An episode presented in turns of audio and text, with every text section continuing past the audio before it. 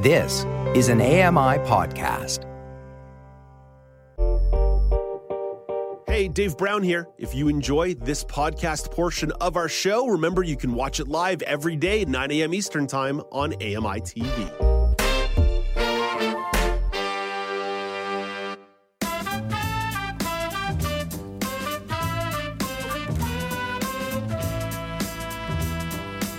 Welcome back. It's now with Dave Brown on AMI TV. I'm Dave Brown. It's Wednesday, September the 20th, 2023. Coming up in the second hour of the show, change in life comes with challenges. How can you better cope with them? Emilee Schevers weighs in with her experiences of going back to school. And along with those challenges and changes comes stress. Coincidentally, Anu Pala has some suggestions on how to deal with stress and manage stress during times of change. A little bit of connective tissue in the second hour of the show, which I find to be delightful. But the hour begins with the regional news update. Starting in British Columbia, the BC Municipalities Convention focused on climate change yesterday. Provincial Emergency Management Minister Bowen Ma says the government will be updating the Emergency Program Act. Minister Ma knows the act needs to be modernized. It hasn't been significantly updated in about three decades. It was uh, last updated in 1993. I was eight years old. I don't know how, how old any of the rest of you were, but uh, um, I, it was still quite a long time. And so many of those um, risks and hazards that we're experiencing with increasing frequency and intensity at the time were quite rare. The province plans to implement the new laws in phases and keep in consultation with cities and towns. Over to the prairies. Manitoba's three party leaders are about to have a busy few days of debating. Steve Lambert looks ahead. The debate is hosted by the Winnipeg Chamber of Commerce and will focus on issues such as economic growth, tax reform, and skills training. The Chamber has issued a list of its priorities for the next government. Among them are balancing the budget and reducing barriers that foreign workers face in getting their credentials approved. The leaders are set to face each other again Thursday evening in a live televised debate. Election Day is October 3rd, and advance polls open Saturday. Steve Lambert, The Canadian Press, Winnipeg. And over to the Atlantic provinces, New Brunswick's Horizon Health Network is facing four workplace safety charges for potentially exposing employees at a Fredericton hospital to asbestos. WorkSafe NB confirms the changes follow its investigation at the Dr. Everett Chalmers Regional Hospital and apply to a period from November 2017 to October of 2022. The agency alleges the health authority failed to take every reasonable precaution by not identifying the presence of asbestos. That's your look at the regional news. Here comes Brock Richardson for the Sports Chat.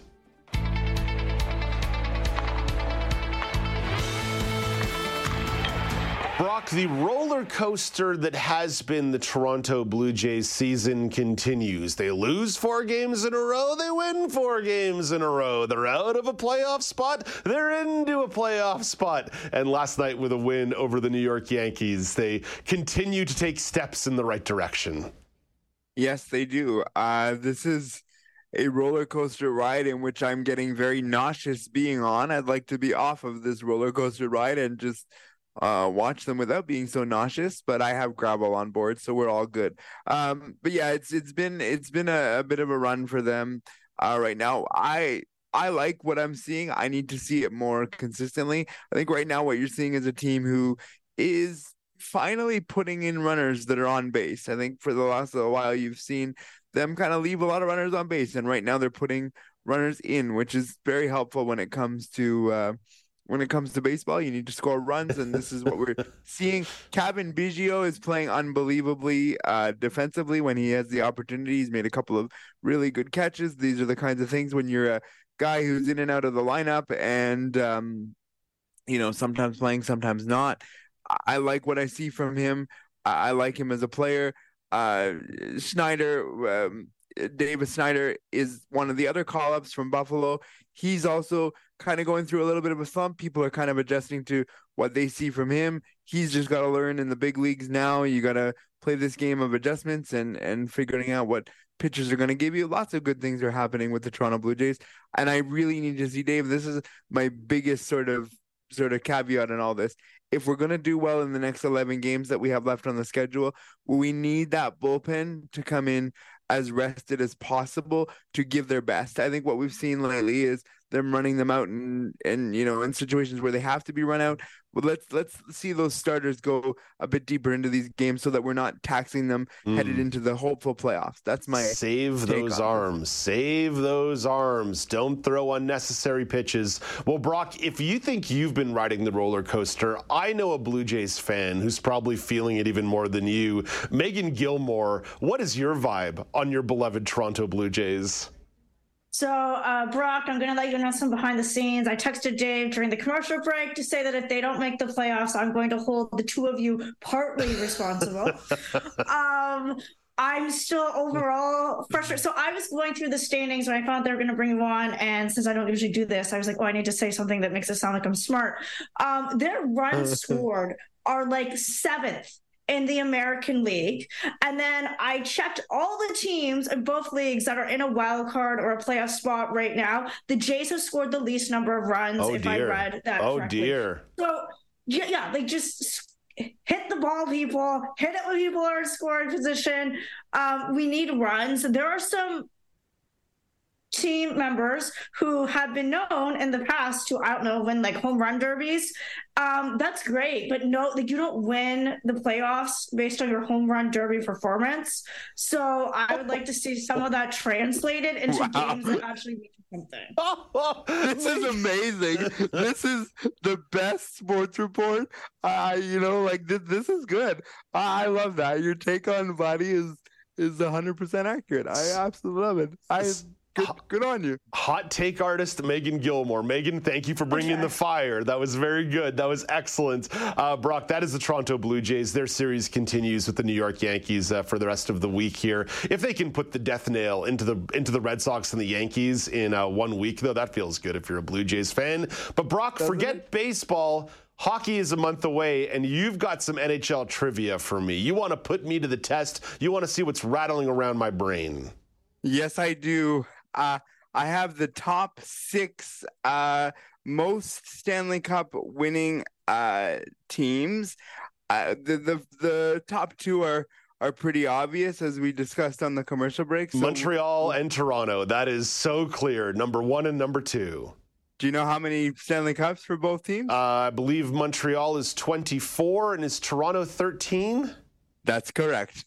They're 24 and 13. So if we go back up to number six, who would you take a stab at? I will tell, or yes, I'll tell you that these these teams are tied for number six with five Stanley Cups apiece. Who would you take a stab at? That would be the Edmonton Oilers and the Pittsburgh uh, uh, Penguins.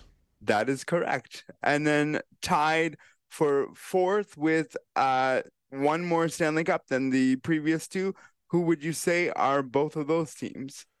Ooh, man. The Boston Bruins and the Chicago Blackhawks? Bingo, you got that one as well. All alone in third place this, with 11 Stanley Cups is. This one's easy. The Detroit Red Wings. Yes, it is. So you have that completely correct. Now, my question for you my question for you, Dave, would you say with the Montreal Canadiens leading with 24 Stanley Cups that that alone makes them a successful, the most successful franchise due to the fact that they won the most Stanley Cups? Or is there another caveat that you'd throw in there to make a franchise the most successful? Brock, I'm going to take a swipe at both of our teams. You're a Leafs fan. I'm a Montreal Canadiens fan. Uh, both of uh, our our numbers of total Stanley Cup wins are absolute nonsense. no Stanley Cup when either there were six players on the ice or seven players on the ice that included a rover, or in the original six days should count. I don't think we should necessarily be counting any Stanley Cups until there were 12 teams in the league because because like listen to that like listen to that list that you read me. Five of those top teams are original six teams, and Yeah. by the way, New York Rangers. Like, what are you doing? What's wrong with you, jabronis? Like, but like, so if, if you just see the idea that that the top Stanley Cup winning teams are all from the original six era, then it's kind of nonsense, you know? Like, I don't know if we should be counting Stanley Cups until like 1967 or 1968. Whoa, whoa, whoa, whoa, whoa, whoa! 1967. That's a that's a hard date for me to handle because then, then that would mean we'd only have one. But yeah, I hear what you're saying. I, I do. But then the cliche athlete would say, "And you can only play what's in front of you." I. I guess. But yeah, I don't think they knew, I don't think they knew those cliches in 1963. Athletes hadn't learned to speak in cliches yet. They were still working as painters in the off season. Uh, Brock, we're over time. We got to get out of here, man. Have a great day. Thanks for the laugh. you too. That's Brock Richardson at the AMI Sports Desk. Coming up after the break, new opportunities and life changes come with challenges. How can you better cope with them? Emilee Schevers weighs in on her experience going back to school. This is Now with Dave Brown on AMI TV.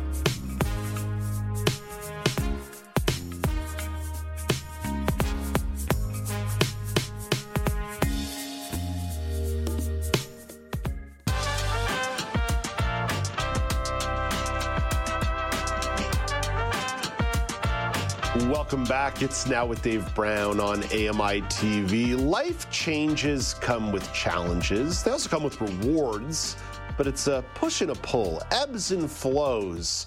You move to a new city, you've got to make new friends. You got to familiarize yourself with new places. It's not always an easy transition. Emilee Schevers returned to Mohawk College this month and is going through that transition right now. Emilee's the co-founder of True Faces. Say good morning, Emilee. Good morning. Emilee, last time you and I spoke, you were right on the precipice of going back to Mohawk. Now you're there. Generally speaking, how's it going? Generally speaking, it's been a wild ride so far of both challenges and successes, and I'm so excited to chat about them today. So, what about friends? I know that a new place, new city, new school, new program, there's that desire to be like, I'm going to go meet some new people. How's the uh, making friend experience going?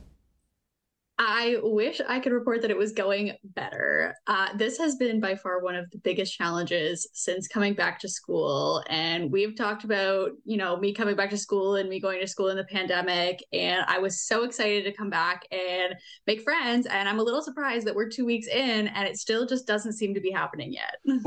Why do you think that is? Because you strike me as a pretty charming person. You're well, great speaker. You're funny. Why do you think you're having trouble?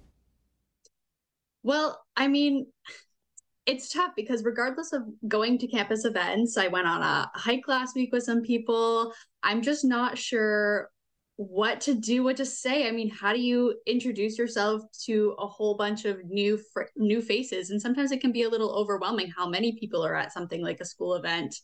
Um, but then also, like, I'm not sure is it like a fear of potentially approaching somebody who is visibly uh, blind or what kind of potential stigma other people are holding because when you're visually impaired it's really hard to figure out how to approach other people. You know Yeah. who's around you? How do you go up to them? And that's something i've kind of found is like i'm great when i'm put in place and if somebody comes up to talk to me i'm always happy to chat with them and that's how i've kind of done things in the past.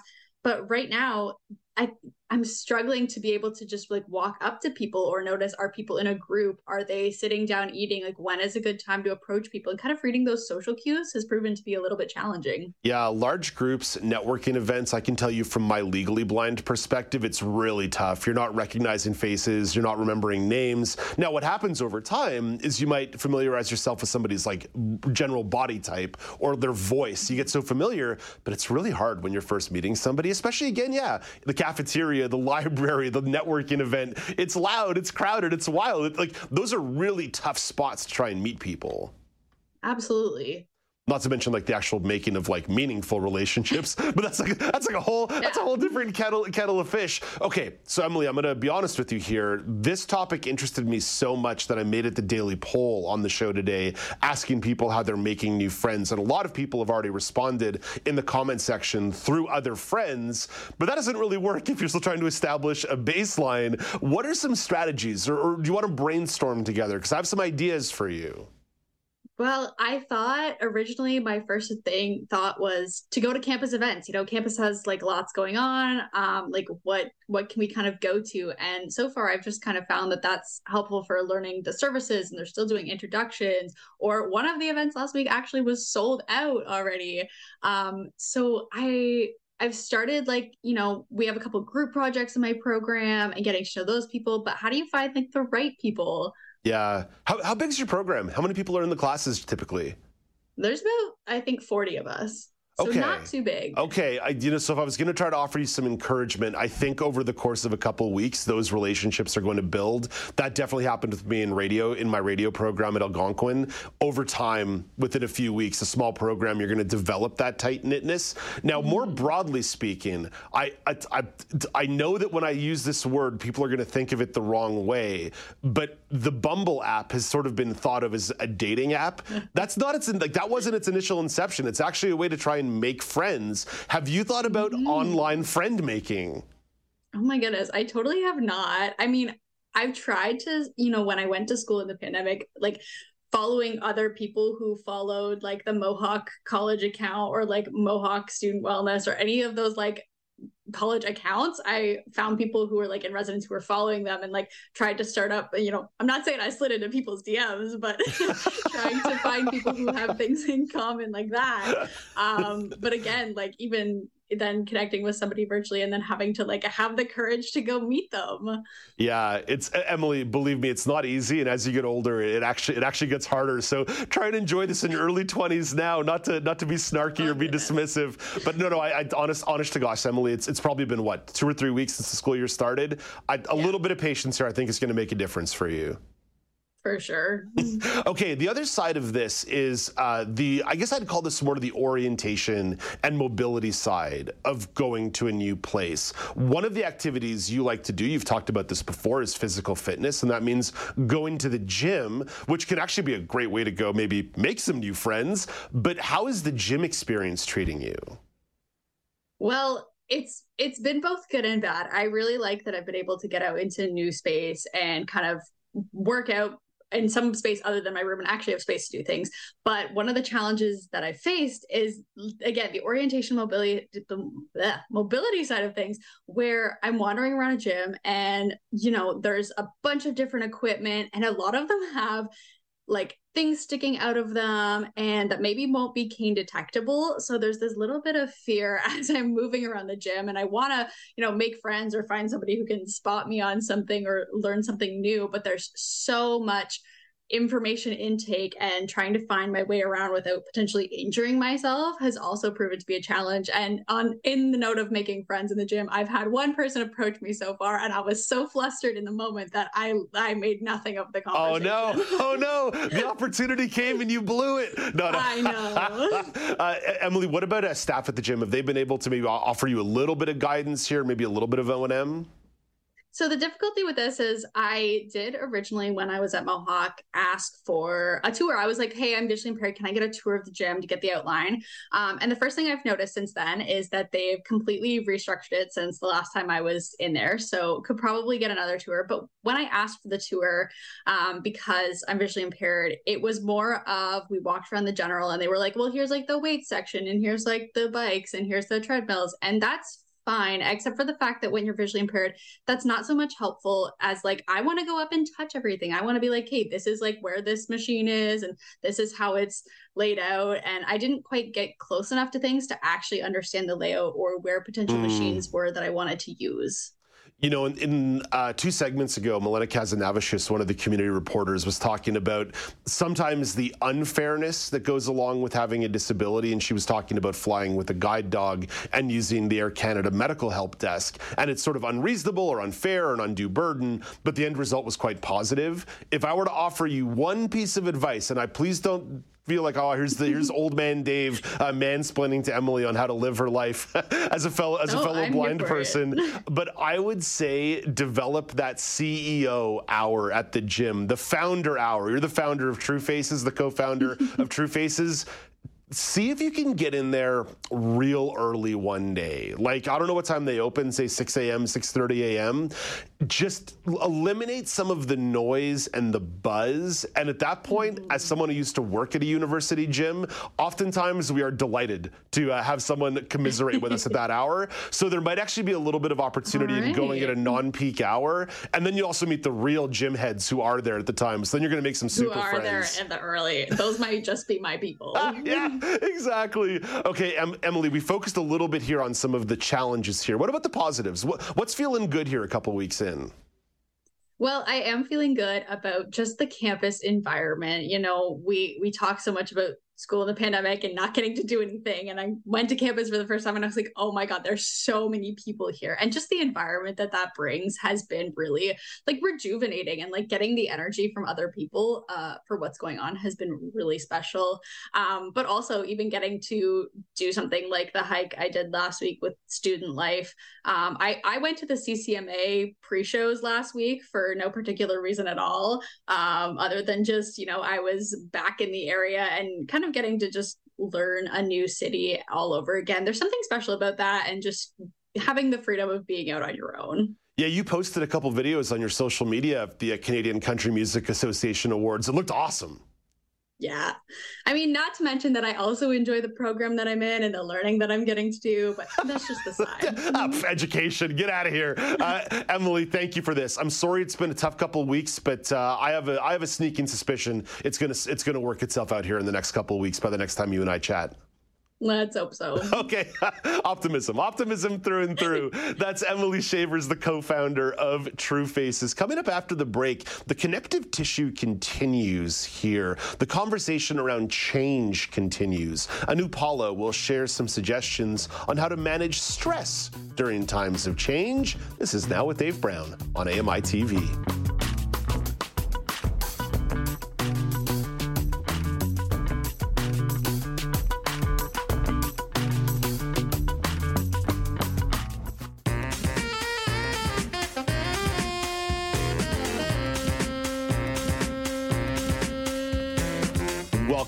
It's now with Dave Brown on AMI TV. You just heard from Emilee Schevers that this time of year can come with some changes.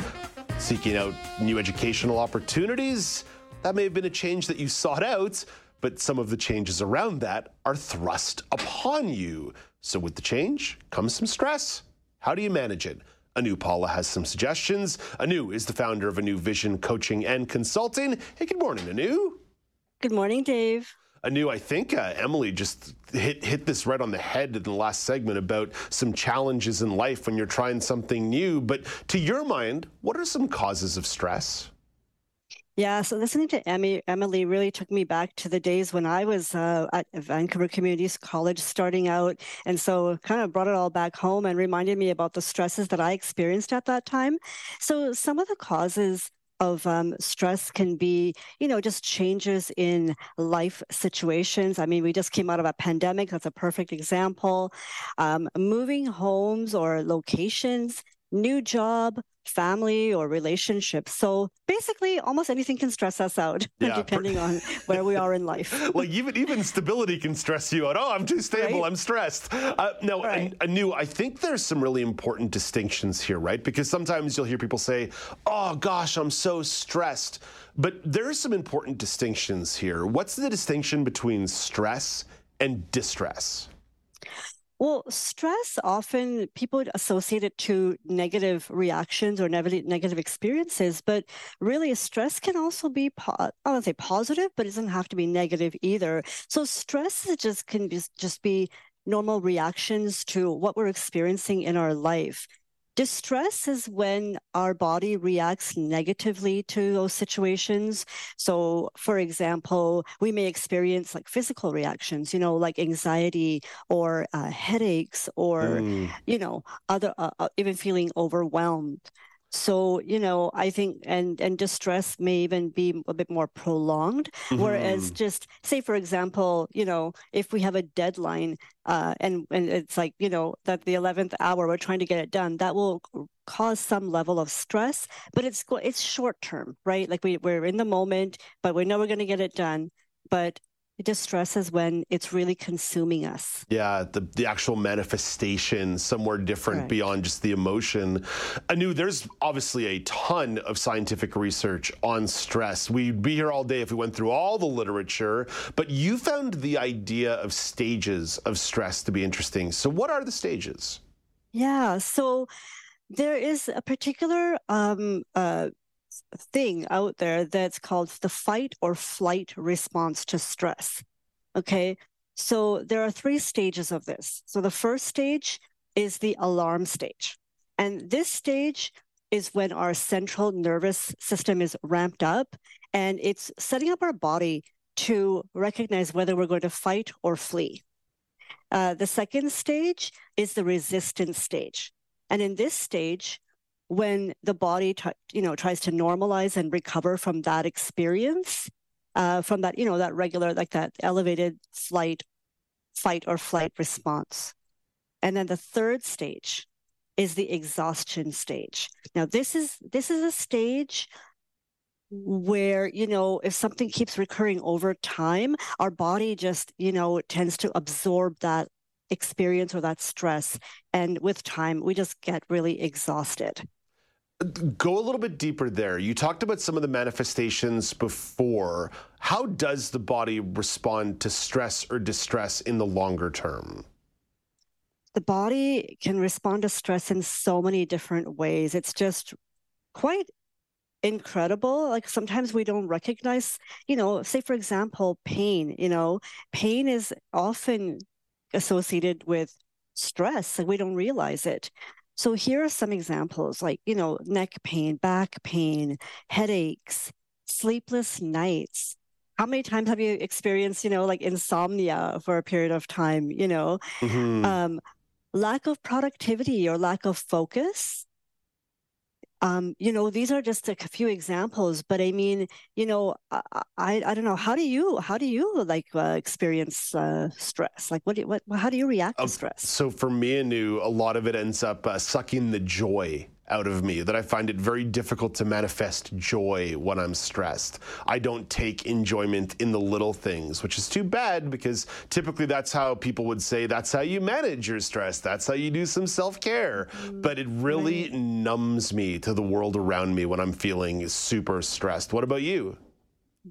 I think with me, I tend to go into my shell. So I am a Cancer in the in the zodiac signs, and so we're known to retreat and uh, often, you know, crawl under a blanket. And it's not a, depression stage or anything like that, but it's more just like I just need to really s- stick to myself and you know reflect on kind of what's going on mm-hmm. or sometimes even zone out quite honestly yeah um, i'm okay with that and and you can probably go into a cocoon for you know half a day or a weekend but that's not necessarily a long-term solution what are some of the effective techniques to manage stress well, there are lots of really great techniques. That's the good news. So, uh, physical activity. So, you know, going for a nature walk. I find water, walking near water, being near water is very, very soothing. I know my husband Rajiv, that's his go to. So often we'll go to the, the beach nearby our house mm. and we'll go for a walk. So that's a great, um, you know, option. Or if, if you like hiking or being in the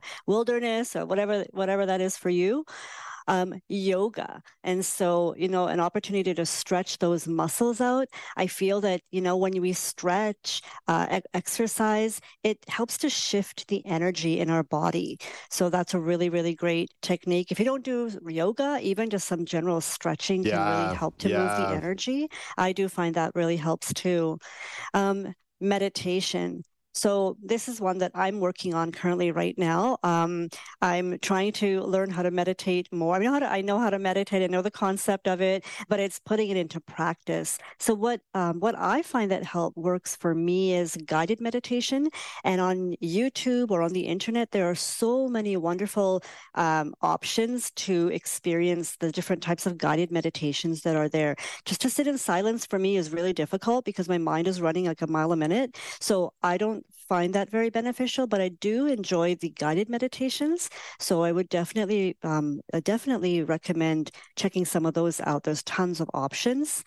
Um, talking to a friend. Yeah. Um, this is a really yeah. great one, right? At- When all said is done, your friend will always be there to listen, to be a sounding board, and just to be there as a support. So that's this is a really, really great one. Um, I think in, in past episodes we've talked about journaling, and so this is a really, really powerful one as well. Like just to be able to write your thoughts down and uh, put it on paper, you know, or, or you know on a computer. For me, uh, for sure, for us visually impaired people, um, just just first documenting how you're feeling, and it can be anything.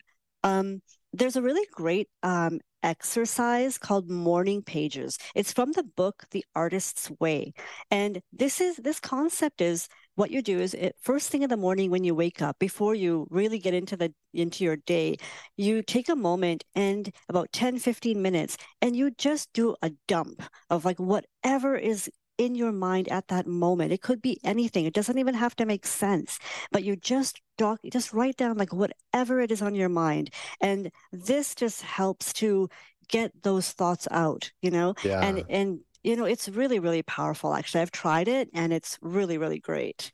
You know, Um, I, I knew it's interesting. A lot of what you're talking about is very reactive. You're reacting to the stress in your life. Every now and then, it's also really valuable when you're doing that inward looking practice to say, wait, what are these trigger points of stress in my life? And listen, sometimes there's nothing you can do about them. There is literally nothing you can do. Your life is your life, your job is your job, your school is your school, your relationships are your relationships. That's just the way it's going to be. But Right. it is fair and reasonable to occasionally say, why is this stressing me out? And how could I potentially mitigate or limit how this stress is affecting me?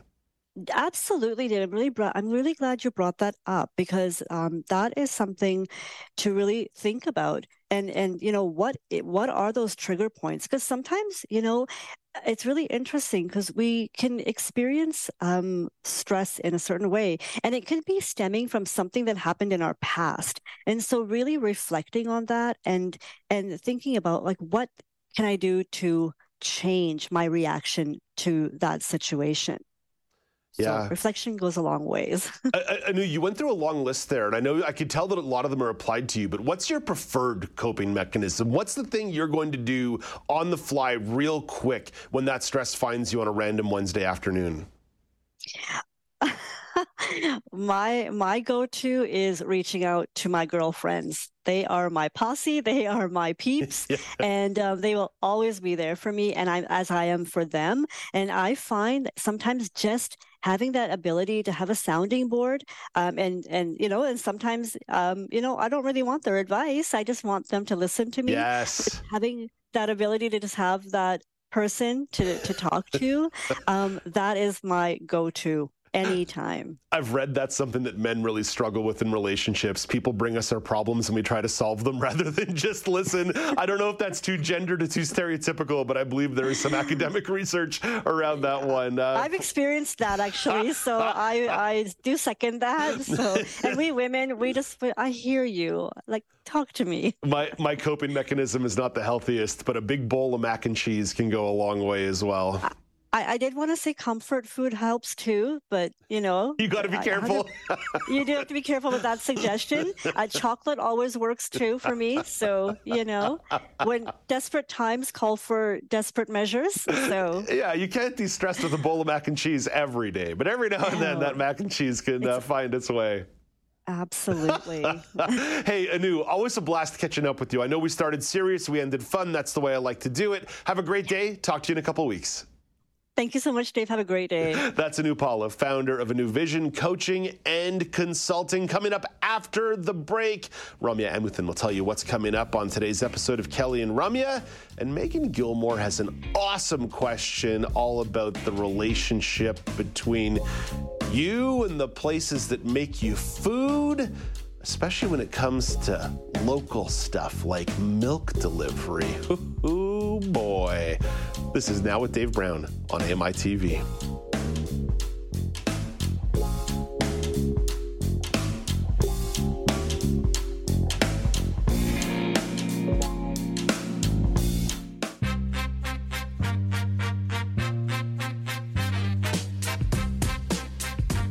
Welcome back. It's now with Dave Brown on AMI TV. The next episode of Kelly and Ramya is coming your way at 2 p.m. Eastern Time on AMI. Ramya Amuthan is the co host of that show and can offer up a little bit of a preview of what's coming up today. Good morning, Ramya. Morning, Dave. We have our headline segment with Grant Hardy, and he's talking about, well, one of the things he'll talk about is a new study about PTSD, so post traumatic stress disorder. Um, there are some unconventional drug therapy options that are out there now, and Grant Hardy's going to tell us more about it.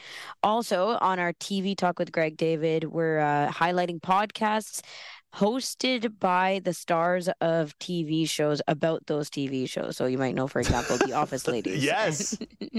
which is a really fun podcast. So that and other examples will come up.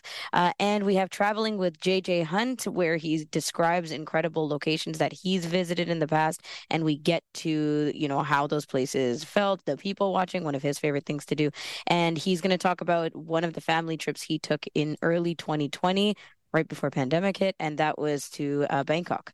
There are a stunning number of podcasts about TV shows by members of the television show. It's Always Sunny in Philadelphia podcast, mm. all about their show, which is super, super fun.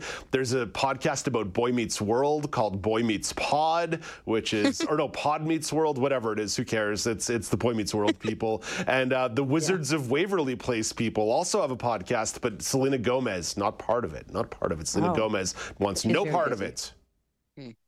Well, I guess she's very busy right yeah, now. With exactly. She's this Paul Simon to the Art Garfunkel that is the Wizards of Waverly Place podcast. Ramya, stay right there because Megan Gilmore has a fantastic roundtable conversation for you today.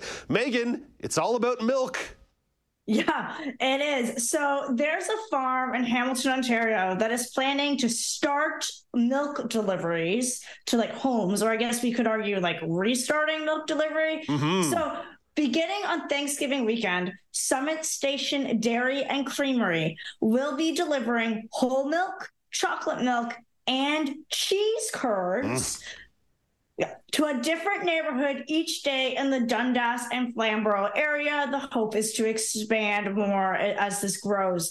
And this decision, according to a CBC article I read about it, was really inspired by the fact that more people are moving from the city to rural areas like Dundas, Flamborough, uh, just outside of Hamilton. And the farm wants to encourage more interactions between the farm and these former city dwellers who may not like be used to living to mm-hmm. where there's mm-hmm. more farms. So of course, I just think this is a super fun story, um, and it raises a lot of questions about how we interact with food and with farms, and then also just like what are some things from the past that we would like to see return. Okay, I love this. There's a lot we can squeeze from this topic. It is not utterly ridiculous. I want to start here. Nizreen, what would you order if there was milk delivery for you and the family in Guelph? Ooh, um, I would I would get chocolate milk for sure. Yeah, okay. I like that one. Yeah. No, you don't want their cheese? Cheese curds. Oh my god, the cheese curds, man. I we love cheese. All types of cheese. we got it in the fridge. We get everything um when it comes to cheese, but also I when I was in middle school or not middle school or, uh, or elementary school that's that's the word elementary school we used to have those bags of chocolate milk. Not the not the glass uh, not the cartons no actual bags and they were mini and you would just poke the straw oh. inside sideways and you would drink it just like that while you're holding the bag. It was the best chocolate milk ever. And that's why the first thing that I thought of was I want chocolate milk Nice. delivered. Ramya, I am a lover of milk. I probably drink about four liters a week, give or take, sometimes a little bit more, depending on how much uh, chocolate I'm eating, because I can be a little bit of a monster here and there. Uh, if there was a farm delivering milk to my apartment, your boy would be loading up. I'd be getting me the gallon jug. Heard about whole milk? Like, can we get me some one percent here, if, if possible? Mm, Probably, probably pass on the chocolate milk, but I would also get some of that fresh cheese. I love the idea of getting fresh milk brought to my door. What about you? 100% and then maybe we can add like eggs to it and make it like a whole situation Oh, where yeah. we just you know what i mean like this whole delivery thing I, I, megan i think you said the word nostalgic it's not nostalgic for me but the way like when i used to um, go to sri lanka for traveling the the way that my parents would talk about milk delivery specifically i'm not sure what it is but in in certain parts of the world it's just so um warming like it's so neighborly it's Mhm. j- the way that the ice cream cart used to come by when you're at the beaches i'm not sure what it is. I'm i'm trying to find like that feeling that nostalgic feeling uh, to describe but i think it would be great to have milk and eggs at least those two dairy staples delivered to your house. I would definitely stock up on the cheese as well dave. I don't know if it's really uh, part of the spirit to ask for 1% skim milk in this Yeah, yeah, I, I get it. I get it. I get it. You got to get this fresh from the farm. You drink your whole. You gotta milk. get the whole milk. Yeah, you get your calories where you get them, and you shut your mouth and you drink it. That's just how you live. Uh, Megan, I am very into this idea, and I like Ramya's idea of adding some eggs to the mix. I'm not yeah. so young that I don't remember getting milk deliveries as a child. Like I grew up in the city, in the city of Montreal, in the city core, and we used to get milk delivery. I want to say till I was like 10 or 12 or 13 years old, like well into the 1990s. So for me, I don't find this concept foreign at all. That's so great. Uh, like I've had like my grandparents would talk about it, or or older teachers, but I've never experienced milk delivery except for the milk program at school, where you would get, you know, like like Nazir was talking about, you get like, your bag Yeah, carton. with yeah with white or chocolate milk. Um, so I would definitely participate in this. I am a typically I'm a one percent partly skimmed milk Yeah. girl, so I yeah, so I would have to give. Um, I I, I would give whole milk a try to support the local farmer, and then um.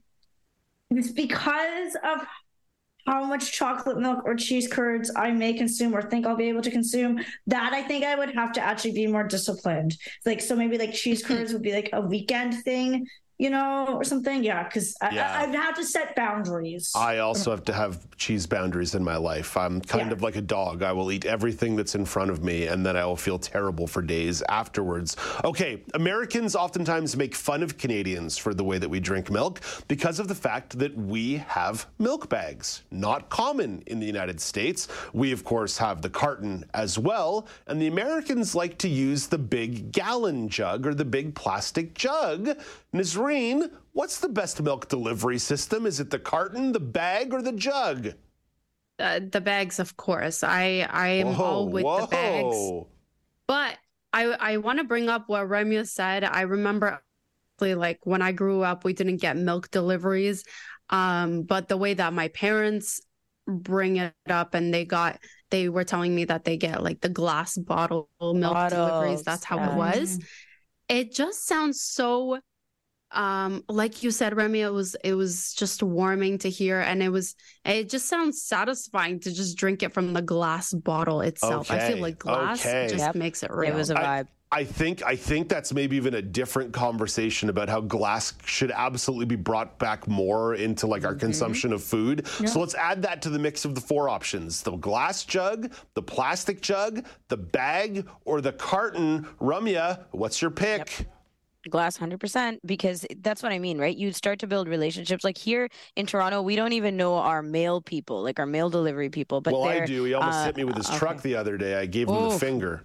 Brutal uh, not at all where i was going. Um but uh, my parents would talk about like the the milk delivery as a f- very friendly part of their day a very interactive neighborly thing. And the glass bottles the returning of the exchanging is kind of what keeps you in touch. So i would go and i just loved hearing the clinking of the glass. Honestly that's what really what it is. Yeah, I'm, I'm not ready here to endorse milk out of the glass bottle, Megan, because I've never done it. So because I've never done it, I don't want to endorse it.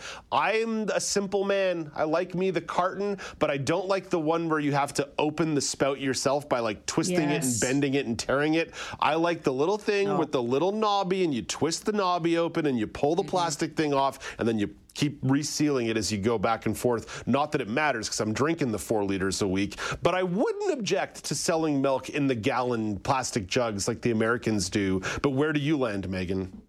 Yeah, so like you, I have not had milk from a glass bottle. At least I don't believe I have. So I don't want to endorse it, but I would endorse it just because glass is better to recycle. yes, like there's all these, yes. it's just better.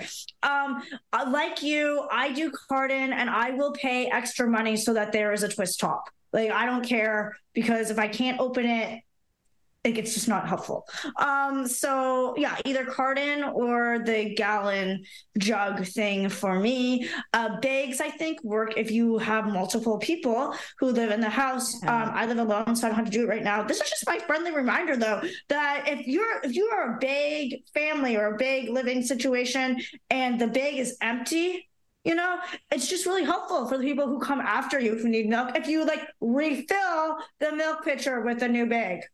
Okay, I want to. We have less than a minute left. I want to finish this with Nazreen because Nazreen is the bag advocate of the group. Nazreen, do you pour the bag into another pitcher or do you just slide the bag in and cut the little thing on the corner? You've got less than 30 seconds to answer this. Slide the bag in, and I never cut the hole right. It's always either too small or too big. it's so true. it's so true. You can never get the physics correct on these things. Uh, Megan, Thank you for bringing this topic. I adore it. That's Megan Gilmore, Nazreen Abdelmajid, and Ramya Amuthan. That's all the time there is for the show today. Don't worry, we're all coming back tomorrow, 9 a.m. Eastern Time on AMI TV. Until then, I'm Dave Brown reminding you to play safe, play fair, but don't forget to have some fun.